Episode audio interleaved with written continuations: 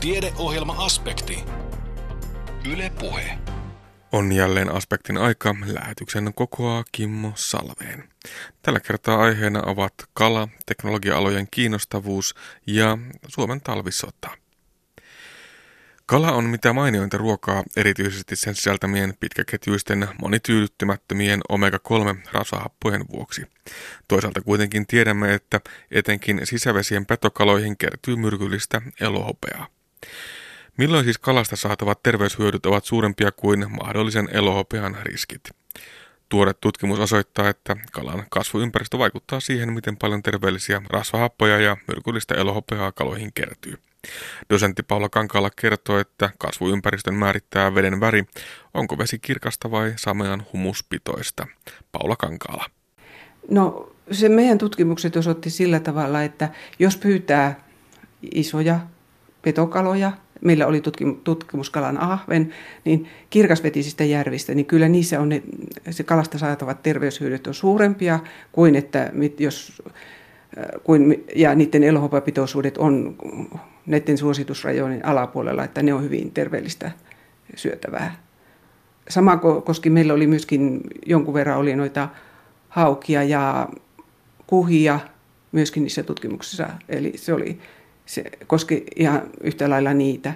Mutta sitten taas, että jos ollaan hyvin ruskeissa humusjärvissä ja niistä pyydetään isoja petokaloja, niin niissä sitten se terveyshyödyt on toisinpäin. Että että se todennäköistä on, että se elohopeasta on enemmän haittaa kuin, kuin sitten niistä rasvahapoista, koska ni, jostain syystä, tai johtuen varmaan ravintoverkosta, niin ne humusjärven ahvenet kerää vähemmän niitä terveellisiä rasvahappoja, mutta enemmän sitä myrkyllistä elohopeaa. Puhutaan aina niistä tosiaan suurista järvien petokaloista. Miksi se on juuri se petokala, joka on kaikkein kurjin tämän elohopean kertymisen suhteen? koska se kertyy ravintoverkossa, että siinä on monta, monta porrasta siinä välillä, että jos lähdetään, että kasviplankton on se tuotta, on ne perustuottajat ja sitten on eläinplanktonia ja sitten on petoeläinplanktonia ja sitten on planktosyöjäkaloja ja sitten on petokaloja. Et tota, siinä voi olla montakin porrasta sitten välissä. Etten, ja sitten varmaan vielä sitten noissa ruskeavetisissä järvissä kala kasvaa hitaammin että se myöskin sen takia sitten, se on sitten joku elohopea ja nämä metallit on semmoisia, jotka kertyy kaloihin. Ja sitten vielä määritellään sitä humusjärveä. Onko se sellainen silmin nähdenkin ruskeavetinen järvi, että jos sitä vaikka sankkoon sitä vettä ottaa, niin valkoisen sankon pohjaa ei näe? No kyllä se nyt varmaan pohjan näkee, mutta näkee kyllä selvästi, että se väri on ruskea, että se on kuin jotain olutta tai No joskus on jopa kahvinväristäkin, että joo. Mutta tosi, poik- tosi poikkaukset, että ei ihan kahviväristä, että ei läpinä, mutta että usein on sitten, että se on selvästi ruskeaa se vesi. Mutta se on vielä eri asia kuin rehevöitynyt järvi. Kyllä, joo, se on eri asia. Koska rehevöityminenhän tulee sitten taas ravinteista, että se on peräisin lähinnä niin sisävesissä, se on käytännössä eniten se on fosfori. Ja sitähän nykyään eniten tulee maataloudesta, että jos on paljon peltoja järven ympärillä, niin että maataloudesta se on enimmäkseen peräisin. Ja aikaisemmin se on ollut paljon asumaan jätevesistä ja teollisuudesta, mutta nykyään se tilanne on huomattavasti parempi kuin mitä se on ollut 30 vuotta sitten. Ja sitten taas se humusjärven humus, tuleeko se sieltä soilta esimerkiksi? Nimenomaan se tulee soilta, turvemailta. Että Suomessahan on, on on tota, ollaan tällä viileällä vyöhykkeellä, että täällä on, meillähän on paljon soita ja tosi soita on paljon ojitettu ja metsitetty, mutta puhutaan turvemaista, että se tulee nimenomaan turvemailta, että, että just meidän aineistossa oli selvi, kaikkein selkein näitä sekä kalojen rasvahappoja että elohopeapitoisuutta selittävä tekijä oli sitten tämä turvimaiden osuus pinta-alasta, että oli ne sitten metsitettyjä, ojitettuja tai sitten luonnontilaisia soita, niin sieltä sitä eniten sitä humusainetta lähtee. Tämä elohopean kertyminen kaloihin on ollut meillä jo pitkään tiedossa. Te olette nyt tutkinut nimenomaan humusjärvien ahvenia ja niiden niitä elohopeapitoisuuksia. Mikä uutuus, mikä näkökulma tässä tutkimuksessa oli? No tässä oli tämä, että me otettiin myöskin nämä terveelliset rasvahapot ja sitten elohopea. Että molemmat tutkittiin niitä samoista kaloista Ja, ja sitten meillä oli niin kuin kirkasvetiset ja humuspitoiset järvet, että niitä, niitä verrattiin. No millaisia ne elohopean pitoisuudet siellä ihan käytännössä voi olla? Ne oli sitten, Ahvenessa oli niin kuin, suurimmilla oli noin yksi milligramma kilossa, eli, tuot, eli ne on samoja pitoisuuksia, mitä on mitattu ha, suurista hauista myöskin tämmöisissä Vetsijärvissä. Mm, no onko se paljon vai vähän? Se on paljon, koska aikaisemmin näissä on ollut näistä suosituksia, että ahvenellekin, että, että se ei saisi ylittää puolta milligrammaa kilossa. Ja näissä kyllä humusjärvissä se meni reippaasti siitä yli. Ja puhutaan siis ei edes niistä isoista petokaloista, vaan, vaan tosiaankin ahvenista. Mutta se ahven kyllä saattaa olla niin kuin sen ison hauen kanssa, että sama, samalla, ravintoverkon samalla tasolla, että, että ei, se, ei se varmaan siitä, ahven vaan ei kasva niin suureksi, että Mä luulen, että se on ihan samanikä, samanikäistä ahventa tai haukea, jos on kyse, mutta hauki vaan kasvaa jostain syystä suuremmaksi. En tiedä mistä syystä. Dosentti Paula Kankaala, mitä ajatellaan siitä, mistä se elohopea alun perin on peräisin ja minkälaista reittiä pitkin se sinne kalaan päätyy? No turvemailta se lähtee liikkeelle e, tämän ja valuma-alueella olevat tämä turvemaat humusaine on semmoinen, johon se on ilmeisesti niin kuin siihen vaan sito, sitoutuneena ja se pääsee sieltä sitten vesiin, mutta että se sieltä turvemaille on, luultavasti on, että se on tullut kaukokulkeutumana fossiilisten polttoaineiden seurauksena, että se on ihan, voi olla peräisin jostain ihan tuolta mm, Aasiasta, Keski-Euroopasta, Amerikasta, ihan, ihan ympäri maailmaa mistä, missä fossiilisia polttoaineita poltetaan. Ja se tulee sitten laskeumana alas ja turvemailta sitten sitä lähtee liikkeelle. No puhutaan vielä tuosta veden laadusta tai veden väristä ehkä, ehkä pikemminkin. Onko se näin, että kirkasvetiset vesistöt ovat vähenemään päin? No viime vuosikymmenenä on havaittu, että pohjoisella, koko pohjoisella pallonpuoliskolla, että monilla alueilla on, vedet on alkaneet tummumaan, että niiden väriarvot on noussut ja sitten, että valuma-alueilta huuhtoutuu enemmän humusta kuin aikaisemmin. No onko se automaattisesti huono asia, jos veden väri on tumma? Eihän se tietysti automaattisesti ole, mutta sillä tavalla, että se on se varmaan niin kuin jo, jos ajattelee jotain kesämökkiläistä, että se on, siitä on miellyttävämpää, jos se vesi on kirkasta ja siellä on mukavampi uida. Että eihän se sinänsä se, humus itsessään ole mitenkään äh, mur, myrkyllistä ja haitallista. Mutta tota, ihmiset varmaan kokee sen kuitenkin sillä, että se, on, se kirkas vesi on, on miellyttävämpää onhan sillä tietysti, että se sillä tavalla on vaikutusta, että se sitten kun vesi on tummaa, niin valo heikommin tunkeutuu siihen veteen ja siellä on niin kuin heikommat olosuhteet sitten taas kasviplanktonille, joka tuottaa muun muassa näitä terveellisiä rasvahappoja. Mutta et, et se tuottava kerros on ohuempi näissä ruskeavetisissä järvissä kuin, kuin kirkasvetisissä järvissä. Ja tosiaan tämä pitkäketjuisten rasvahappojen yhteys siinä samalla sen elohopean tutkimuksen kanssa, niin mitä siitä voi sanoa? Ne omega-3 rasvahapot on ravintoverkossa, ne on peräisin kasviplanktonista, jotka sen tuottaa. Et se on tota, eri tyyppisissä järvissä on erilainen kasviplanktonlajisto. Ja niissä on muutama, vain, ain, muutama kasviplanktonryhmä, jotka pystyy tuottamaan näitä niin kutsuttua, ne on, kutsutaan tämmöisellä lyhenteellä kuin EPA ja DHA. Ja me pystyttiin osoittamaan se, että se on nimenomaan, että se, se kasviplankton lajiston koostumus vaikuttaa sitten sinne petokalaan asti. Niin, eli että mitä sieltä se kala pystyy tavallaan kerryttämään itseensä. Kyllä, ja se tulee ravintoverkon kautta, että se menee useamman portaan kautta, että siellä on, on sitten yksinkertaisimmillaan on, että ahvenenkin, että on ensin se kasviplankton, sitten on eläinplankton ja sitten on planktosyöjäkala ja sitten se petokala. Ja tosiaan siinä oli selvä ero sen Tummanjärven tai Humusjärven ja sitten kirkkaiden vesien järvien välillä. Voiko siitä antaa jopa jotakin ihan suosituksia?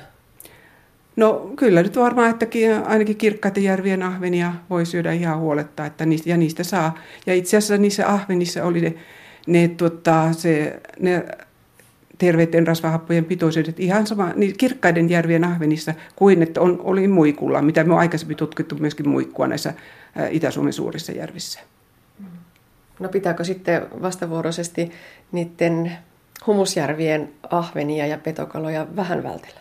No niistähän on annettu jo suositukset. Eviraha on näistä, näitä syöntisuosituksia antanut, että oliko se sitten, että vain kerran kuussa syödä tämmöisen erittäin ruskeavetisen järven, tai no he, he sanovat, puhuvat vain metsäjärvistä, metsäjärvien petokaloja, mutta varmaankin kannattaa niitä noudattaa, että se koskee sitten ahventa, niin kuin siellä on, on ne suositukset on hauella, mutta noudattaa niitä samoja, että sama koskee sitten kuhaa ja madetta myöskin, että, kuin, ja ahventa ja haukea, että näistä hyvin ruskeavetisistä metsäjärvistä, niin petokaloja syödä harvemmin sitten. No otetaan Paulo Kankaala vielä yksi näkökulma. Se on tämä seleeni. Seleenin oletetaan vähentävän elohopean myrkyllisyyttä kaloissa. Millainen mekanismi siellä on taustalla? No siitä en ole ihan sataprosenttinen asiantuntija, mutta on, on jo aiemmissa tutkimuksissa osoitettu, että jos seleniä on riittävästi, niin se saattaa vähentää sitten sitä elohopean myrkyllisyyttä. Ja jos on niin kuin yhtä elohopea-atomia kohden on, on yksi, yksi seleniatomi tai, tai enemmän, niin, niin silloin tota, se seleni saattaa sitoa sen elohopean ja silloin sitten se ei niin kuin enää sitten ole sitten myrkyllinen sitten se elohopea. Ja näissä meidän tutkimusjärvissä se oli aika lähellä sitä, se y, suhde oli niin kuin yksi, yhtä elohopea atomia kohti yksi seleniatomi, mutta, ja, ja monissa järvissä se oli jo, seleniä oli jopa enemmän. Mutta se ei ole ihan yksiselitteinen asia, että en minä uskalla siitä sanoa väittää sitten kuitenkaan, että, että se nyt olisi sitten ihan täysin turvallista sitten kuitenkaan niitä isoja petokaloja syödä niistä humusjärvistä. Eli selenin osalta tarvitsemme vielä lisää tutkimusta ja tietoa. Puhutaan vielä nyt näistä ahvintutkimuksista. Miten tällaista kalatutkimusta ihan käytännössä tehdään? No ne on käytännössä, me pyydettiin, meillä oli niin kuin tutkimusryhmä, joka sitten, ja täältä tutkimushenkilökuntaa, joka pyysi ne kalat verkoilla ja sitten ihan virvelöimällä kanssa, että silloin kun meillä tämä tutkimus tehti, kenttätutkimus tehtiin vuonna 2013 ja sitten tuota, sit niistä vaan leikattiin sitten kalan lihaksesta palaa, että niistä ja merkattiin, että mistä ja tietysti ne oli ensin mitattu ja punnittu ne kalat. Ja sitten eh, niistä otettiin lihaksesta palaa ja sitten lihaksesta sitten uutettiin sitten rasvahapoanalyysejä varten tehtiin uutot ja sitten analyysit ja sitten toinen pala lähetettiin sitten tuonne Kokemäen vesistön vesiosuojeluyhdistyksen laboratorioon määritettäväksi. Että se on tärkeää, että nämä, tämmöiset nämä elohopeamäärityksilläkin on kansainväliset standardit ja että ne tekee tämmöinen akkreditoitu laboratorio, joka nämä analyysit tekee, että ne on sitten vertailukelpoisia ympäri maailman. Ja tästä aineistosta on nyt julkaistu ainakin kaksi artikkelia. Onko vielä jotain tulossa? No t- sillä tavalla, että toi on toi elohopea-aineisto on kyllä nyt menossa. Me on annettu myöskin Suomen ympäristökeskukselle, joka kerää sitten nyt koko maata koskevaa aineistoa tästä viime vuosilta, kun ne mm, pohjo, niin kuin Pohjois, koko Pohjoismaan osalta sitten tämmöiset aineistot kerätään ja, ja sitten ne on määrä vuosi niistä, niistä sitten taas julkaista, että miten, onko trendit minkä suuntaisia, että onko elohopepitoisuudet kalossa laskemassa vai nousemassa. Suomen Akatemian Aqua-tutkimusohjelmaan kuuluvasta hankkeesta kertoi dosentti Paula Kankaala Itä-Suomen yliopistosta. Hänet tapasi Anne Heikkinen. Millä saadaan nuoret kiinnostumaan teknologia-alojen työpaikoista? Ainakin kertomalla nuorille laaja-alaisesti teknologia-alojen vaihtoehdoista sekä siitä, että teknologiateollisuus on kehittynyt likaisesta pajatyöstä yllättävänkin siistiksi vaihtoehdoksi. Hitsausrobotteja, Lego-robotteja, metsäkoneita ja 3D-tulostusta muun muassa näitä oli tarjolla Savonia ammattikorkeakoulun tiloissa huhtikuussa, kun teknologia-alojen kiinnostamisen lisäämiseen tähtäävä Technosteps-hanke kutsui koululaisia tutustumaan teknologia-alojen tarjontaan. Ja koululaisiahan tuli. Meillä on tossa nyt hitsauksen lopetuspiste ja sitten pitäisi pikkasen tuota robottia niin viedä ylöspäin siitä tavallaan väliliike tehdä siihen ennen kuin me lähdetään tuota peräsintä hitsaamaan sitten tuohon laivaan. Niin. Eli nosta vaikka nyt semmonen viitisen senttiä sitä robottia ihan siitä. Se on vallan hyvä. Ä- älä vie vielä alas. Meidän pitää tallentaa sinne välille yksi piste. Eli tosta löytyy se kuvake, millä saadaan piste talteen. Hyvä. Penaa hetki. Okei, ja nyt voit viedä sen sitten sinne kohtaan, mistä se hitsaus alkaa. Tuolta joudutaan laittaa tuommoinen kuvake päälle. Yes. Nyt se robotti tietää, että me tallennetaan siihen hitsauksen aloituspiste. Eli nyt, nyt kun sä tallennat sen pisteen, niin sinne tulee, tulee hyvä. Pikkasen lujempi paikka. Projektiinsinööri Aku Tuunainen, tässä on koululaisia käynyt pitkin päivää. Mitä te olette tehnyt näiden koululaisten kanssa? No täällä meidän työpajalla niin, niin, niin tutustuttu robottihitsaukseen. Pikkasen sitten, kun on ollut isompi ryhmä, niin, niin, niin osa porukasta laitettu vähän laserhitsaustakin laserhitsauksesta kuulemaan. Mutta käytännössä tuommoisella meidän helppokäyttöisellä hitsausrobotilla tehty ohjelmaa sille, että jokainen oppilas on päässyt vähän itse liikuttamaan robottia ja tekemään ohjelmaa eteenpäin. Millainen rooli niin kuin tällaisella robottiteknologialla on tänä päivänä ylipäätään, kun mietitään vaikka, vaikka tota, tällaisten ihan pohjoissavolaisten yritysten, metallialla yritysten? Koko ajan tärkeämpi ja tärkeämpi. Kun puhutaan kilpailukyvystä ja valmistavasta teollisuudesta, niin, niin, niin olemassa ole, olemisen edellytyksiä on se, että mietitään, että miten pystytään tehokkaammin tekemään tuotantoa ja robotit on siinä yksi erittäin iso tekijä. Onko nämä, onko nämä tekniset alat miten kiinnostavia koululaisten mielestä tänä päivänä? Kyllä jonkin verran, tai niin kuin ha- hakijoita konetekniikan alallekin on ihan tällä hetkellä suhteellisen hyvin, mutta niin kuin totta kai tilanne voisi olla parempikin. Eli nuoret muun muassa paljon käyttää älypuhelimia, kaikilta nyt semmoinen löytyy ja niin kuin tekniikka, nuoret hallitsee tekniikan erittäin hyvin, sen käyttämisen. Ja sitten jos lähdetään niin kuin näitä teollisuuteen liittyviä teknisiä ratkaisuja pohtimaan, niin, niin, niin siellä se into näihin uusiin ratkaisuihin, nykyaikaisiin ratkaisuihin ei ole vielä ihan niin hirveä. Eli valitettavasti meidänkin nurkilla niin, niin, niin tehdään, tehdään pikkasen liikaa niillä vanhoilla, vanhoilla hyväksi totutuilla tavoilla, vaikka tarjolla saattaisi olla niin kuin uudempaakin, kehittyneempää, tehokkaampaa teknologiaa.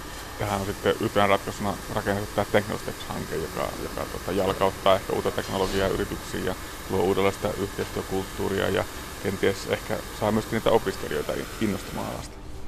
No kyllä joo, laidasta laittaa, että, että, että tänäänkin mitä nyt on ollut peruskouluikäistä porukkaa ja sitten niin kuin siellä toisessa päässä, niin, niin, niin sitten on sieltä useampia kymmeniä vuosia työelämässä ollutta porukkaa ja no muun muassa mitä, mitä nyt laidasta laitaan tuossa meidän helppokäyttöisellä hitsausrobotillakin porukkaa ollut, niin, niin, niin ää, voidaan sanoa, että iäkkäämmät kaverit ehkä pikkasen hitaammin oppii hallittamaan sen meidän robotin, mutta nekin oppii sen kyllä hallittamaan. Että niin kun... Mutta jotta tämä itseäminen on niin vakavaa touhua, niin tuota, te käytte myöskin niin kisaamassa siitä, että, että tuota, mistä löytyy ne parhaat robottihitsänit. Joo, tosiaan tuossa ku, kuukausi pari sitten niin oltiin tuolla Tampereella Nordic Welding Expo-messuilla, pohjoismaiset hitsausalan messut ja siellä oltiin sitten mukana robottihitsauskisoissa ja siellä oli Pirkanmaan suunnalta toisesta oppilaitoksesta kisalaitteistoa ja kisaajia ja, ja, ja, ja siellä sitten Savon, Savon suunnalle tuli kolmoisvoitto, että ihan niin kuin kisaamistakin tuli kokeiltua ja hyvällä menestyksellä. Niin, eli teidän Savon ammatillisen koulutuksen puolelle tuli lisää, lisää näitä, näitä tota mitalisteja käytännössä tyylisesti sitten koko, koko mitalistoja. Aivan, eli tota, no, muun muassa Technosteps-hankkeen kautta oltiin siellä Tampereella kisaamassa. Et, et, Savonialta oli kaksi opiskelijaa meikäläisellä valmennuksessa ja vastaavasti sitten Sak- Sakkyltä kaksi, kaksi aikuispuolen opiskelijaa niin ikään minun valmennuksessa ja kol- kolme mitallia sieltä pärähti tulla sitten. Saatte tuon levyn tuosta maskaan. Tää käyttää sitä vähän tuolla vielä kana alla sillä, että, että, että sitä kärsii hypistellä. Tulisiko teille mieleen vielä jotain kysymistä aiheeseen liittyen? Hitsaus vaikutti robotin avulla suhteellisen helpolta ja näppärältä, eivätkä koululaisetkaan robottia aristelleet päinvastoin. Teknologia kiinnostaa ja tällaiset tutustumispäivät ovat kuopiolaisen Kalevan koulun matemaattisten aineiden opettaja Katri Mallisen mielestä tarpeellisia. Tuota, käytiin tuossa ensimmäisessä pajassa tutustumassa 3D-tulostukseen ja sieltä saatiin vähän muistojakin matkaan mukaan ja nyt sitten tässä vähän, vähän erilaisempaa robotiikkaa niin tutustumassa tähän. Miten tämä teknologia näyttäytyy täällä nyt sitten? Onko, onko nämä miten hyviä tämmöisiä näyteikkunoita näihin eri aloihin? No uskoisin ainakin, että tuossa 3Dssä niin näyttäytyy se, että tosi monella alalla niin sitä 3D-tulostusta pystyttäisiin käyttämään. Niin toivon mukaan näille nuorillekin tulee nyt sitten se ajatus mieleen, että, niin, että se ei ole pelkästään se niin kuin ATK-ala, missä niitä tietokoneita tarvitaan, että on niitä muitakin. Miten paljon te käytätte tai ennätätte kouluaikana käymään sitten eri paikoissa tutustumassa eri aloihin? Onko se tämä niin tarpeeksi vai pitääkö sitä olla enemmän? Aika vähän. Tämä on todella hyvä tilaisuus meidän koululaisille. Ehkä näin ysiluokkalaiset pääsee sitten, kun miettivät niitä omia ammattivalintojaan, niin käymään sitten eri aloillakin tutustumassa. Miltä tämä päivä on tähän saakka näyttänyt? Ihan mukavalta. Mitä kaikkea te olette tehneet? No me käytiin tässä 3D-tulostuksessa ja sitten siellä saatiin sellaiset näytekappaleet ja tutkittiin niitä. Tässä ollaan nyt tämä metsäkonesimulaattori äärellä. Miltä tämä näyttää? Joo, mä kokeilin tota ja oli se kyllä mukavaa. Voisitko kuvitella, että, että ajelisit tällaista työksessä? No en ehkä työkseni, mutta joskus tulevaisuudessa voisi ajatella, että pelaisin tota ihan kotona. Niin... Mitä sä ajattelet ylipäätään teknologia-aloista? Onko ne mitenkään houkuttelevia? Ne on musta tosi kiinnostavia ja niin kuin, seuraan aika paljon, mitä niin kuin maailmalla tapahtuu näistä jos mietitään, että miltä teknologia-alat vaikutti aikaisemmin, joskus oli semmoisia likaisia konepajahammia, öljyä ja naamat tahrittuna ehkä siihen öljyyn, niin miten paljon tämä mielikuva on sun mielestä muuttunut? Onko se, näyttääkö se niin kuin houkuttelevammalta ja puhtaammalta ja kiinnostavammalta tänä päivänä kuin ehkä vaikka 15 vuotta sitten? Onko sulla mielikuvaa? No, joo, kyllä. Niin kuin, mulla on ainakin sellainen kuva, että niin kuin, kaikki olisi vähän niin kuin sellaista helpompaa kuin silloin, että nyt on paljon automaatiota tullut ja ei tarvitse niin, kuin niin paljon rässätä kaikkea, että jos menee rikki, että silleen paljon helpompi korjatakin. Niin paljon enemmän ainakin tietotekniikkaa. Kyllä. Joo, että nykyään kaikissa on tietokone. Se liittyy yleensä siihen. Mitä kuvittelet, minnekä oma opinpolku vie? Millaisia aloja kohti? Öö, mä oon itse ajatellut sellaista tietokoneasentaa tällaista toivotaan onnea sille reitille. Joo, kiitos. Näin ajatteli teknologia-alojen kiinnostavuudesta ja mielikuvista Kalevan koulun yhdeksäsluokkalainen Petri Pitkänen. Entä mitä ajattelee Savonia ammattikorkeakoulun TKI-asiantuntija Kai Kärkkäinen? Miten voimakkaasti mielikuva sitten ovat muuttuneet? Likainen konepaja mielikuva on ilmeisesti jossain määrin väistymässä ei sitä enää ihan perinteistä mielletä, että kyllä siihen, siihen mielletään jo tämmöinen robotiikka ja tietotekniikka tähän teknologiateollisuuteen ihan oleellisena osana. Miten paljon tällaista imagotyötä on tarpeen kuitenkin tehdä, että tämä tietoisuus näitä alojen vaihtoehdoista esimerkiksi käy ilmi?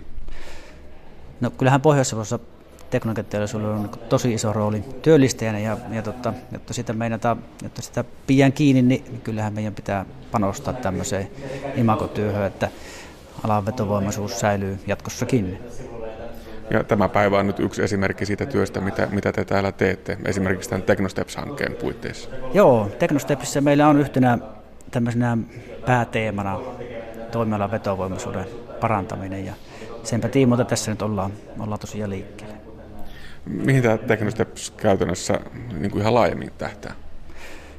No, no meillähän on tietysti tavoitteena tukea valmistavaa teollisuutta sillä tavalla, että me tuodaan uutta osaamista, koulutusta tälle alueelle ja sitä kautta sitten yritysten kilpailukykyä pyritään parantamaan. Millaisena näet tämän teknologian ja teknologian kehityksen rooli ennen kaikkea, kun mietitään tätä alueen yritysten toimintaa? No teknologiallahan turvataan se, että yrityksen tuottavuus pysyy, pysyy korkealla tasolla ja tuottavuus on yksi oleellinen tekijä kilpailukyky mielessä. Niin ja tässä pitää pitää mielessä myöskin se, että kyse ei ole pelkästään edes alueellista vaikuttavuudesta, vaan myöskin ihan, ihan kokonaisuudessaan kansantaloudesta. No kyllä siis, siitähän se meidän leipä tulee, että paljonko tuosta raja yli tavaraa viiää. Että, ja mitä korkeampi sen tavaran jalostusarvo on, niin se on meille aina parempi. Näitä on joitakin tällaisia äh, ihan selkeästi näkyvissä tänä päivänä olevia, olevia trendejä, niin kuin tietysti tämä kouluihin tuleva koodaus, mikä, mikä on puhututtanut ihan paljonkin. Sitten nämä robotit erinäköiset, joiden kanssa lapset tänä päivänä leikkiikin aika paljon. Ja sitten 3D-tulostus yhtenä esimerkkinä. Miten tärkeitä tällaiset niin kuin yksittäiset keisit on siinä, että saadaan, saadaan tätä alan arvostusta nostettua? No tietysti vetovoimahan se lisää, lisää ja tuota, tuossa kävin just tutustumassa tuolla innokasverkoston henkilö koulutti opiskelijoille Lego-robottien ohjelmointia. Ja täytyy ihmetellä kyllä, että miten nopeasti he omaksu sen. Se oli kyllä ihan, ihan mahtava nähdä, että itsellä on diplomi-insinöörin koulutus, mutta en kyllä pysynyt mukana niin hyvin kuin nämä, nämä nuoret, nuoret oppilaat, että hämmästyttävää. Tuossa taustalla juuri ysiluokkalaiset tutustuvat metsäkoneeseen. Ei ihan oikean metsäkoneen puitteissa kuitenkaan, mutta täällä on, täällä on tällainen simulaattori. Nämä on ilmeisesti aika kiinnostavia rasteja koululaisille. Ehdottomasti ja tässäkin sama homma, että, että tämä nykynuoriso, kun on tottunut käyttämään joystickia, niin, niin totta, kyllä heille se omaksumiskyky on ihan, ihan totta huikea. Että ei mene pitkään, kun ne pystyy tuossa työskentelemään jo ihan, ihan sinne päin. Että. Näin siis Savonin ammattikorkeakoulun TKI-asiantuntija Kai Kärkkäinen. Moni meistä haaveilee osallistuvansa talvella johonkin massahiihtotapahtumaan, kuten Finlandia hiihtoon, tai treenaa jo valmiiksi tulisesti ensi kesänä maratonia varten. Mutta miten kannattaa valmistautua, jos jompikumpi näistä on sitten tähtäimessä? Siitä kuulemme seuraavaksi ohjelmassa Parempi päivä. Asiantuntijana on liikuntalääketieteen tutkija Heikki Pentikäinen. No jos puhutaan aluksi ihan harjoittelun näkökulmasta, niin luonnollisesti peruskestävyysharjoitukset on niitä tärkeimpiä, koska on kyse hyvin pitkäkestoisesta suorituksesta. Hiihtolenkkien kesto voi olla tunnista aina sinne kolmeen tuntiin. Juoksulenkit voi olla sieltä loppupäästä hieman lyhempiä, koska jaloille kohdistuva kuormitus tärähdyksien myötä on sen verran suurta, että lihaksiston palautuminen kolmen tunnin lenkistä kestäisi vähän turhan pitkään. Vauhti kannattaa pitää näillä lenkeillä sellaisena, että hengitys sopivasti tihenee ja vanha kunnon puhetesti on toimiva tässä, eli vauhti on hyvä, kun pystyy esim. lenkkikaverin kanssa puhumaan harjoituksen aikana. Tämmöinen rauhallinen peruskestävyysharjoittelu, se on meille monelle varmasti tuttua, mutta mitä muuta? Onko tarvetta kovemmalle harjoittelulle? No itse kilpailutapahtuman lähestyessä voi sitten niin sanottuja vauhtikestävyysharjoituksia lisätä sinne viikoittaiseen ohjelmaan. Tämä koskee etenkin aktiivikuntoilijoita, joilla on edes vähän kovempi tavoite massahiidon tai maratonin suhteen kuin se pelkkä läpääseminen. Tämä on perusteltua, koska suuri osa suorituksesta tapahtuu yleensä tällä vauhtikestävyysalueella. Eli hengitys on selkeästi tiheämpää ja mennään kovempaa kuin peruskestävyystreenissä, mutta kuitenkin sellaista vauhtia, jota pystyy ylläpitämään melko pitkäänkin. Vauhtikestävyysharjoituksia voi oikeastaan tehdä erityyppisiä, hyvin monenlaisia. Voi tehdä esimerkiksi 10-15 minuutin vedon, jonka jälkeen 5 minuutin kevyt palautusjakso ja taas vauhdikkaampi pätkä. Itse kuitenkin suosittelen ainakin pääsääntöisesti tasavauhtisia puolen tunnin viiva tunnin vetoharjoituksia, koska yleensä vauhti pyritään se kilpailunkin aikana pitämään mahdollisimman tasaisena. Myös vauhtikestävyysharjoitus kannattaa toki aloittaa 10-20 minuutin lämmittelyllä ja lopettaa samanlaisella, samanlaisella jäähdyttelyllä, eli ei lähetä liian kovaa suoraan kotiovelta eikä myöskään lopeteta vauhtikestävyysharjoitusta siihen kotiovelle. Maksimiteholla tapahtuvia harjoituksia ei juuri tarvitse erittäin pitkäkestoiseen suoritukseen valmistautuessa tehdä, tai jos tekee, niin sitten hyvin harvoin. Lihaskunnon kehittäminen ja ylläpitäminen on tärkeää ympäri vuoden maratonille ja erityisesti massahiihtoon tähtäävälle. Massahiihtoreitit on monesti profiililtaan melko helppoja ja perinteisellä tyylillä hiihdettäessä tasatyöntöpätkiä on paljon – Tämän takia hiihdossa korostuu erityisesti ylä- ja keskivartalon kunto. Toki myös jalkojen lihaskunto on oltava kohdallaan ja sitä voi kehittää esimerkiksi hiihtämällä ilman sauvoja, joko perinteistä tai luistelua sen mukaan, millä tekniikalla aikoo kilpailla. Sauvoitta hiihdettäessä jalkojen käyttö ja tasapaino paranee, minkä seurauksena hiihdosta tulee taloudellisempaa. Tämä on pitkäkestoisessa suorituksessa erittäin tärkeää. Näin totesi tutkija Heikki Pentikäinen Kuopion liikuntalääketieteen tutkimuslaitokselta. Miksi ja miten pieni ja piskuinen Suomi sinnitteli niin hyvin ylivoimaista vihollista eli Neuvostoliittoa vastaan talvisodassa? Tähän kysymykseen vastaa sotahistorian ja sotataidon dosentti Pasi Tuunainen uudessa kirjassaan Finnish Military Effectiveness in the Winter War. Tuunainen työskentelee Itä-Suomen yliopiston historian ja yliopiston lehtorina ja on tutkinut talvisotaa monesta näkökulmasta. Hän toteaa, että vaikka talvisota on maailmanlaajuisesti katsottuna marginaalinen pohjoinen sivunäyttämö, suomalaisille sillä on edelleen suuri ja tärkeä merkitys. Anne Heikkinen tapasi Pasi Tuunaisen. Aluksi puheena on talvisodan henki. Talvisodan henkihän on ilmiö, joka koskettaa oikeastaan enemmän kotirintamaa. Et, et se on niin kuin tavallaan jos Tuomas Tepora on aika hiljattain tätä tutkinut ja purkanut sen osiin, että mulla ei niinkään tässä, tässä sitä tullut esille. Mulle tuli enemmän niin kuin tämmöinen taistelutahdollinen puoli, joka tarkoittaa nimenomaan sitä sen kenttäarmeija ja niiden sotilaiden niin kuin halua puolustaa. Et, et siinä mielessä, että en, voisi sanoa, että en ole, en ole itse niin kuin kokonaisuutena tätä talvisodan henkeä tutkinut. No mutta voiko sanoa, että kaikilla oli jotakin puolustettavanaan talvisodassa tosiaan niin siellä kotirintamalla kuin sitten itse sodassakin. Oli, ilman, ilman muuta, että, että tämmöinen niin kuin kieltäytyminen ja vastaava niin oli, voisi sanoa, että olematon ilmiö talvisodassa. Että vaikka vuoden 18 tapahtumista oli niinkin lyhyt aika kulunut, niin, niin kansakunta yhdistyi ulkoisen uhan edessä ja, ja tämä tapahtui oikeastaan Stalininkin toimesta. Hyvä esimerkki on tämä Terijoen hallituksen perustaminen, jolloin Stalin kieltäytyi neuvottelemasta suomalaisen, Suomen laillisen hallituksen kanssa. Ja, ja sitten nämä, nämä tuota, niin kaupunkien pommitukset, niin ne suoraan, ne oli merkki kansalle siitä, että, että, tuota, että Neuvostoliiton tavoitteena oli koko Suomen valtaaminen. Ja, ja tämä, tämä todellakin niin tuota, niin, oikeudenmukaisuuden näkökulma nousi vahvasti esiin, että eihän tässä, Suomi on itsenäinen kansakunta ja ei, ei tuota, meitä noin vaan voi kohdella. Että vaikka tietysti sodan lopputuloksesta ei ollut epäselvyyttä ja koko puolustustaistelu talvisodassa oli oikeastaan vain äh, sitä niin kuin loppupelissä viivyttämistä, jotta poliitikot voisivat päästä neuvotteluratkaisuun. Niin, tämä talvisota on yksi keskeisimmistä omista tutkimusaiheistasi. Miksi vanhoja sotia pitää vielä tutkia? No, miksi ei? Heti voisi kysyä, mutta että sanoisinko näin, että, että talvisota on varsinkin suomalaisille hyvin, hyvin tärkeä asia yhä edelleen.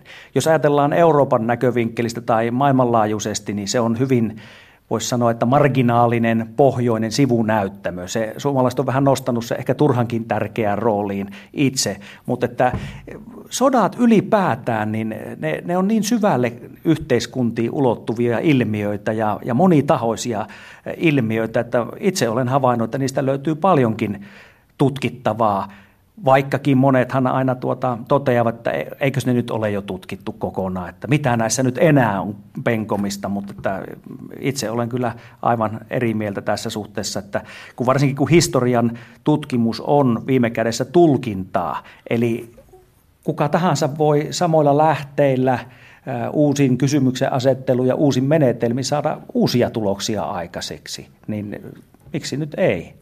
Mm, no onko talvisotaa tulkittu aina eri aikoina vähän eri lähtökohdista ja päädytty erilaisiin tulkintoihin? No on. Et kyllä, kyllä voisi sanoa, että sotahistorian tutkimuskin on vuosien saatossa niin muuttunut ö, erässä mielessä tämmöiseksi niin kuin kriittisemmäksi. Ja, ja tuota, monenlaisia äänenpainoja on, on kyllä kuulunut, mutta kyllä sitä on myös käytetty poliittisiin tarkoituksiin. Hmm. No, tosiaan tämän viimeisimmän oman julkaisusi mukaan annat Suomelle yleisarvosanaksi 8,3 tästä talvisodasta suoriutumisesta. Jos ajattelet tätä lukua verrattuna aikaisempiin tutkimuksiin, niin missä liikutaan?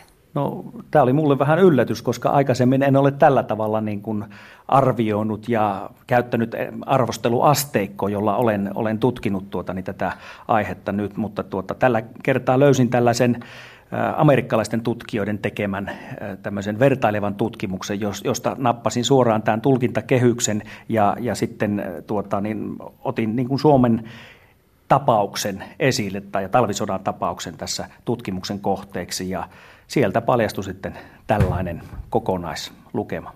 No onko se lukema sitä, mitä me suomalaiset mieluusti ajattelemme, että hyvinhän siellä pärjättiin? No varmasti, varmasti näin on. Että minusta se on todellakin niin hyvää kuin se vain voi olla. Mm. Niin, toteat myös, että Suomella oli semmoinen laadullinen ylivoima puna-armeijaan nähden. Ja tässä mieluusti nähdään semmoinen David kuolijattaistelu, että piskuinen Suomi ja valtava puna-armeija. Onko se kuva todellakin se, että Suomi oli mitä suurin altavastaaja, mutta pärjäsi käsittämättömän hyvin näissä olosuhteissa. Suomi oli, oli todellakin al, altavastaaja, mutta tuota, Suomi oli onnistunut maailmansotien välisenä aikana kouluttamaan tuota, reserviläisensä ja puolustusvoimansa ja kertausharjoituttamaan heidät myöskin. Lähes koko kenttäarmeija oli käynyt kertausharjoituksessa ennen talvisotaa. Materiaalisia puutteita oli vaikka kuinka, mutta että sotataidon tasoltaan suomalaiset olivat, olivat erittäin korkealla tasolla ja, ja tämä sitten näkyi siellä taisteluissa, että, että suomalaiset tuota, onnistuivat oikeastaan yllättävänkin hyvin torjumaan puna-armeijan niin kuin, rynnistyksiä. Kuinka olennainen näistä Suomen hyvistä eduista oli se, että pärjättiin niissä ankarissa olosuhteissa, joissa sotaa käytiin? No se oli ihan keskeinen taustatekijä, että suomalainen agraariyhteiskunta ja, ja tuota, maaseudun pojat olivat tottuneet elämään luonnon kanssa sopusoinnussa ja he, heille ei, ei tuota, niin, tullut tenkkapoo, jos joutui majottumaan tuo taivas alla kovassa pakkasessa. Ja tätähän oli myös tuolla Rajavartiolaitoksen ja suojeluskuntajärjestön ja, ja puolustusvoimien piirissä määrätietoisesti kehitetty tätä kykyä majoittua erämaassa tiettömässä korvessa ja, ja myöskin liikkumaan, liikkumista siellä oli kehitetty ahkiota eteenpäin, oli kehitetty sotilastelttaa, kaminaa, kaiken näköisiä niin kuin sotilaallisia sovellutuksia tuolta niin kuin siviilipuolelta. Varsinkin tukkijätkien konstit ikään kuin oli omaksuttu ja otettu suoraan käyttöön. Ja tämä sitten mahdollisti suomalaisille, erityisesti Laatokan pohjoispuolisilla rintaman osilla, niin, niin melkein voisi sanoa, että rajattomat mahdollisuudet toimia siellä kaavamaisesti ja teihin sitoutunutta puna-armeijaa vastaan. Olivatko suomalaisten aseet myös kestävämpiä niissä ankarissa pakkasolosuhteissa? Osa oli, mutta kyllä meillä oli vähän heikkojakin esimerkkejä. Joku pikakiväri Lahti Saloranta niin ei osoittautunut sitten ihan tuota, niin kuin suunnitelmien mukaisesti toimivaksi. Ja molemmilla osapuolilla oli ongelmia. Meillähän oli esimerkiksi tykistössä, niin ankarissa oloissa, niin hyvin paljon suutareita ja, ja näin päin pois. Mutta että pitää muistaa, että suomalaiset käyttivät aika paljon venäläisiltä peräisin olevaa aseistusta ja saivat sotasaaliksi aseistut, joita suoraan käytettiin sitten entistä omistajaa vastaan. Että, että myöskin pitää muistaa, että venäläiset teki hyvin luotettavia aseita näihin pohjoisiin oloihin ja, ja, ja toimintavarmoja, mutta suomalaisilla niin kuin, kyllä aseteollisuus sinänsä oli hyvin korkealla tasolla ja vaikkapa hyvä esimerkki on Suomi konepistooli, niin se oli toimintavarma ja nimenomaan kun suurin osa taistelusta oli kuitenkin metsätaistelu niin se toimi just tällaisissa niin kuin lyhyiltä etäisyyksiltä ja tällaisissa niin kuin yllättävissä tilanteissa, niin siinä, siinä se tuota, puolisti hyvin paikkaansa, mutta niitä, niitäkään ei ollut niin kuin riittävästi. No edelleen olosuhteisiin liittyen, onnistuivatko suomalaiset paremmin logistiikassa ja huollossa sinne tiettömien teiden taakse? No ilman muuta, että, että koko järjestelmä niin toimi, toimi niin hyvin, että se pystyi pitämään kenttäarmeijan äh, niin kuin, taistelemassa. Ja, ja tämä huomattiin, tuota, niin puna-armeija huomasi tämän, että, että tuota, kun huolto tyrehtyy tai suomalaiset katkasi tuota, niin, huoltotiet, niin heiltä tyrehtyi hyvinkin äkkiä kyky taistella niissä oloissa. Ja suomalaisilla, kun huolto oli saatu varsinkin tuolla taistelevien joukkojen välittömässä läheisyydessä, niin jalaksille ja reet ja ahkiot ja muut niitä toimittivat tuota, niin, tarvikkeita ja, ja materiaalia perille ja evakuoivat sitten haavoittuneita pois sieltä, niin, niin tuota, ei ollut oikeastaan esteitä toimittaa tätä huoltoa perille.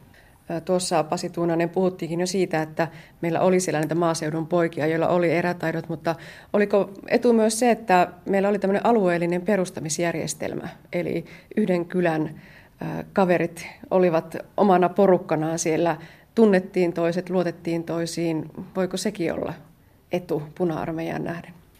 Sehän oli suuri etu siinä, siinä mielessä, että, että se, tämmöinen pienryhmä kiinteys syntyi automaattisesti näiden ylimääräisten harjoitusten aikana. Että suomalaisilla oli puolitoista kuukautta ennen sotaa aikaa ää, niin kuin ryhmäytyä niissä omissa, omissa joukoissaan. Ja, ja siinä kun on sukulaismiehet ja, ja naapurit siinä samassa porukassa, niin kyllä, kyllä tota, niin helposti voi tuota, niin se henkeä, henkeäkin nostattaa. Mm, mutta tämän järjestelmän vastapuolen näkee edelleenkin tuolla kirkonkylillä, kun katsoo muistomerkkejä. Siellä saattoi mennä yhden kylän nuoret miehet kaikki. No tässä tietysti sattumalla ja olosuhteilla on, on erittäin suuri merkitys, että missä he sattuivat olemaan ja, ja miten vastustaja toimii ja juuri tuolla, tuolla lohkolla tai noin. Että tämä, tämä oli todella, todella se varjopuoli tästä järjestelmästä. No puna-armeija oli hyvin järjestelmällinen ja piti ehkä kiinni niistä etukäteen sovituista strategioista ja taktiikasta. Suomi tunnettiin sissitoiminnasta ja yllätyshyökkäyksistä. Pystyykö Suomi paremmin muuntelemaan ja, ja muuntamaan sitä omaa toimintaansa sen mukaan, että mikä alkaa näyttää viisalta? No, tämä oli lähtökohta suomalaisilla, että ohjesäännötkin oli laadittu soveltamisen pohjaksi. Ne eivät olleet sitä, sitä niin kuin Jumalan sanaa, jota, jota on noudatettava. Että, että totta kai kun tiedettiin puna-armeijan eh, toimivan kaavamaisesti, niin tällöin suomalaisten eh, oli, oli jo käytännön syistä niin sopeutettava omaa toimintaansa aina tilanteen mukaan. Ja, ja tässä, tässä suhteessa kyllä onnistuttiin varsin hyvin ja tämmöistä luovuutta ja improvisointia ja innovointia tapahtuu kyllä pitkin, pitkin rintamia. No voiko sanoa jopa niinkin, että pyrittiin toimimaan juuri päinvastoin kuin miten puna-armeija toimi? Kyllä voidaan sanoa, että tässä maailmansotin välisen ajan kehitystyössäkin, niin siinä oli, oli oikeastaan niin kuin pyrittykin luomaan Suomen puolustusvoimista ikään kuin jonkinlainen peilikuva puna-armeijasta. Mm, ihan tarkoituksellisesti. Kyllä, tämä oli suunnitel- suunnitelmien mukaista. No tutkittiinko sitä puna-armeijan toimintaa järjestelmällisesti, jotta pystyttiin toimimaan toisin? Tutkittiin kyllä ja, ja perehdyttiin ja käännettiin aika paljon ulkomaalaisia sotilas ammattijulkaisuja ja lehtiä ja, ja julkaistiin näitä sitten tuota, Suomessa ja, ja meidän tiedusteluorganisaatiomme toimi kohtuullisen tehokkaasti. Tosi siellä oli myös jossain pohjoisilla alueilla tuolla Suomen vartalon kohdalla, Suomussalmella ja näin päin pois, niin oli ihan suuriakin epäonnistumisia tämmöisen niin kuin strategisen tason tiedustelussa, että ei, ei tuota, nähty sitä, että puna-armeija voisi ylipäätään keskittää noin erittäin suuria voimia noille alueille ja, ja tuota, sitten jouduttiin sodan kestäessä niin tekemään aika pikaisiakin ratkaisuja. Ja, mutta siitä huolimatta aina Karjalan kannas säilyi niin kuin pääoperaatioalueena ja kaikki muut nämä pohjoisemmat ää, tuota, rintaman osat niin olivat kuitenkin toisarvoisia Karjalan kannakseen nähden. Tietysti tuo Lahatokan Karjala oli toisiksi tärkein operaatioalue suomalaisille kuitenkin, mutta kun aina ää, hyvin monesti talvisodan tuota, talvisota käsittelevissä kirjoituksissa puhutaan niistä pohjoisista rintamaosista, niin siellä piti kyllä to- tulla toimeen hyvinkin vähällä monissa tapauksissa, että kannakselta ei ollut irrottaa reservejä ja, ja apuvoimia pohjoiseen. Suomi toimii pienin, pienillä osastoilla ja jopa ihan yksittäistaistelijoiden voimin. Pasi Tuunainen, minkälaista toimintaa nämä harjoittivat? No oikeastaan, jos lähdetään siitä, että, että koko talvisota oli hyvin pitkälle metsätaisteluja. Ja metsässähän ei isot osastot pysty edes kunnolla, kunnolla toimimaan. Ja, ja Suomessa oli omaksuttu tällainen saksalaisilta kopioitu niin sanottu tehtävätaktiikan perinne, jossa, jossa niin kuin, tai se on pidemminkin, pikemminkin tällainen johtamisfilosofia, jossa vastuuta delegoidaan sinne ihan alimmalle tasolle. Ja annetaan vain tehtävä ja alimman tason johtajien on ikään kuin keksittävä se, millä tavalla he toteuttaa sen tehtävän. Se, tässäkin päästään tähän, että täällä ei toimittu kaavamaisesti, vaan pystyttiin sitten siellä keksimään hyvinkin tuota, niin, innovatiivisia ratkaisuja siellä ihan, ihan tuota, niin, ä, alimmalla tasolla. Ja yksittäiset miehet, yksittäistaistelijat oli, oli kykeneväisiä tekemään ratkaisuja, mikä kussakin tilanteessa saattoi olla järkevää. Et, et meillä, meillä oli kyllä, kyllä tuota niin, suuri etu siitä, että et meillä oli, oli tuota niin, tällainen järjestelmä. Ja se, että meillä maailmansotien välisenä aikana niin oikeastaan eniten oli koulutettu ryhmän, siis noin yhdeksän miehen hyökkäystaistelua. Eli tähän valtaosa joukoista oli kykeneväisiä toimimaan hyvin pienissä kokoonpanoissa ja, ja tuota, aktiivisesti.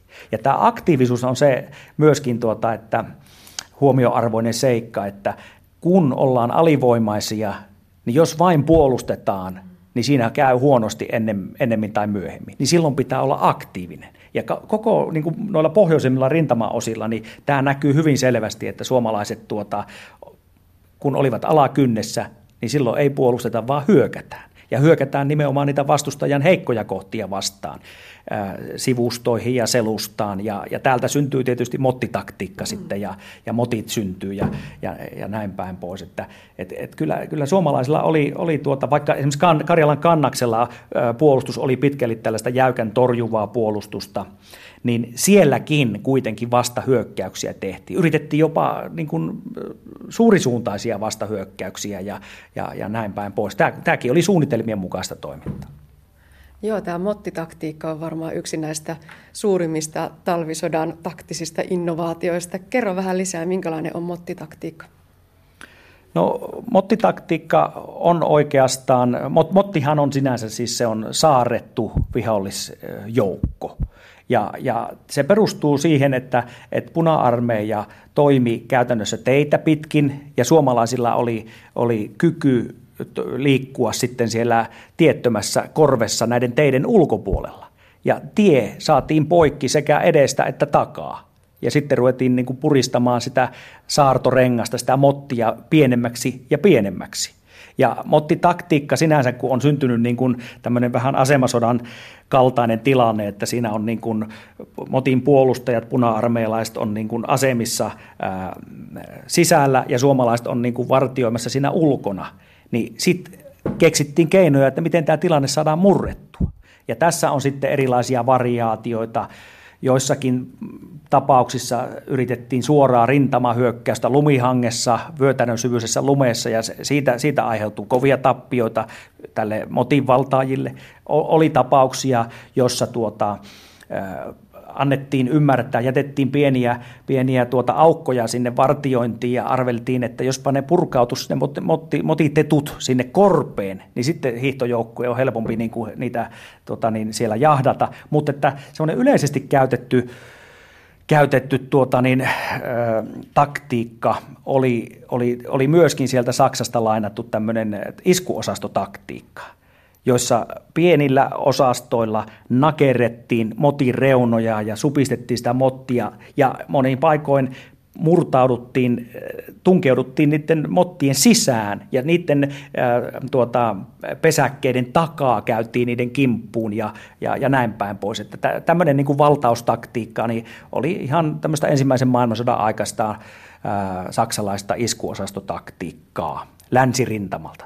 Oli sitä vähän itärintamallakin ollut silloin, silloin jo, mutta että hyvin, hyvin tuota, niin tämmöinen innovatiivinen taktiikka. Ja suomalainen taktiikkahan oli viime kädessä lainattua yleiseurooppalaista taktiikkaa, jota tuli siellä mu- muissa maissa opiskelleiden mukana, milloin Ranskasta, milloin Italiasta, mutta erityisesti Saksasta.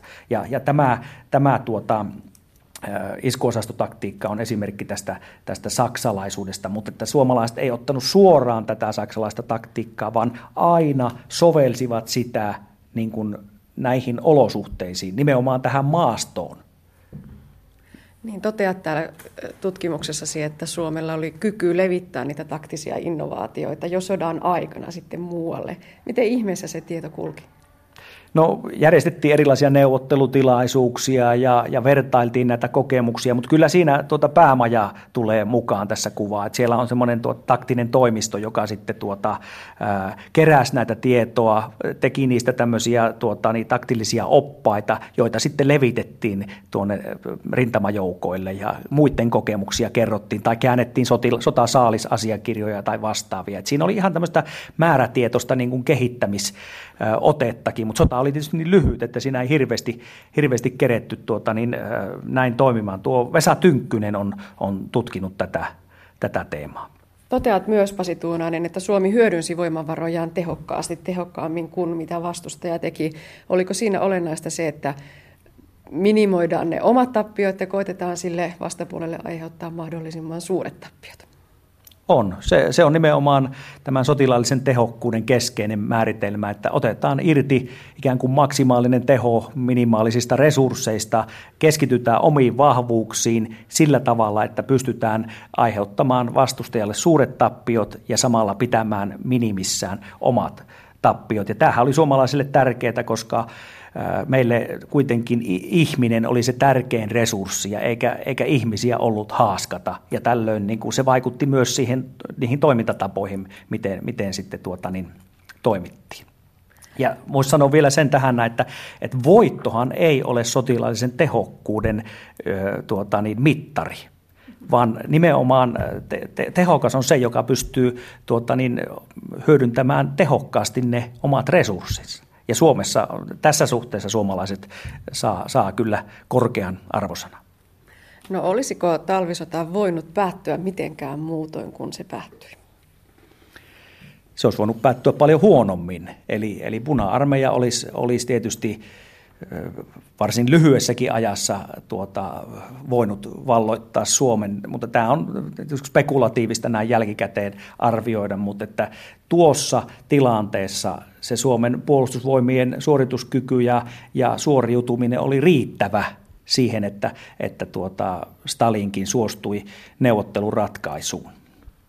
No voiko sitä arvottaa myös niin, että muidenkin mielestä suomalaiset onnistuivat hyvin, koska sitten tätä sotataito-osaamista vietiin muuallekin tuonne Rapakon taakse sodan jälkeen. No tämähän herätti jo aikanaan, silloin sodan aikana ja sen jälkeen niin suurta ihmetystä, että miten tuommoinen lilliputtivaltio selviää suurta jättiläistä vastaan ja että jotakinhan siellä on pitänyt tehdä oikein. Ja tässäkin mennään siihen tehokkuuden puolelle, että suomalaiset teki niitä oikeita asioita. Ja, ja, ja tämä sitten, kun asekätkentä jutussa mukana olleet suomalaiset upseerit, tämä niin sanottu Marttisen miesten ryhmä, niin siirtyi sitten tuota Yhdysvaltoihin, niin heidän kokemuksilleen oli paljon käyttöä. Ja ne kiinnostivat siellä, siellä tuota, kylmän sodan alkuvaiheessa, ja, ja he tekivätkin paljon niin kuin, Yhdysvaltojen maavoimien talvisotataidon kehittämiseksi. No entä meillä Suomessa, opittiinko mitään ja, ja jos niin mitä? No kyllä opittiin aika paljonkin, että, että talvisota, jos, jos puna-armeija oppi siitä huomattavasti myös, niin kyllä, kyllä itsekin tuota, niin opittiin ja monet asiat todettiin olevan niin kuin hyvällä tolalla. Et, et, ja, ja vielä tänä päivänäkin jos ajatellaan vaikkapa Suomen maavoimien uudistettua taistelutapaa, niin kyllä sielläkin Raatteen tie on yhtenä sotahistoriallisena referenssinä, että, että vaikka sodan kuva on varsin paljon muuttunut, niin ei, ei kaikki asiat ole muuttuneet. Mm, niin, tuskin enää tällaiseen metsässä käytävä mies miestä vastaan taistelun koskaan toivottavasti joudutaan, vaikka sota jouduttaisinkin. Toivotaan, ettei jouduta. Näinpä. Mitä talvisodasta on vielä tutkimatta? Mitä on sellaista, mitä pitää penkua seuraavaksi? No itse ainakin aion vielä perehtyä näihin olosuhteiden vaikutuksiin, että, että, että millä tavalla talviset olot, sää, pimeys, pakkanen, lumi, miten ne vaikuttaa sodankäyntiin, miten niitä voi tuota, niin, käyttää hyödykseen. Et, et, tätä aion itse pohtia tällaista vähän niin kuin sotilasmaantieteellisestä näkökulmasta, mutta kyllähän siellä paljon on, on näitä ilmiöitä ja varsinkin tällaisia ei-sotilaallisia ilmiöitä, että, että kotirintamaan liittyviä juttuja, joita voisi vielä, vielä tutkia. Ja miksei esittää uusia tulkintoja näistä jo tutkitoista teemoista. Talvisodan tarinasta kertoi sotahistorian ja sotataidon dosentti Pasi Tuunainen. Ja näin päätyy tämänkertainen aspekti. Lisää aiheistamme netissä osoitteessa kantti.net kautta aspekti sekä Yle Areenassa.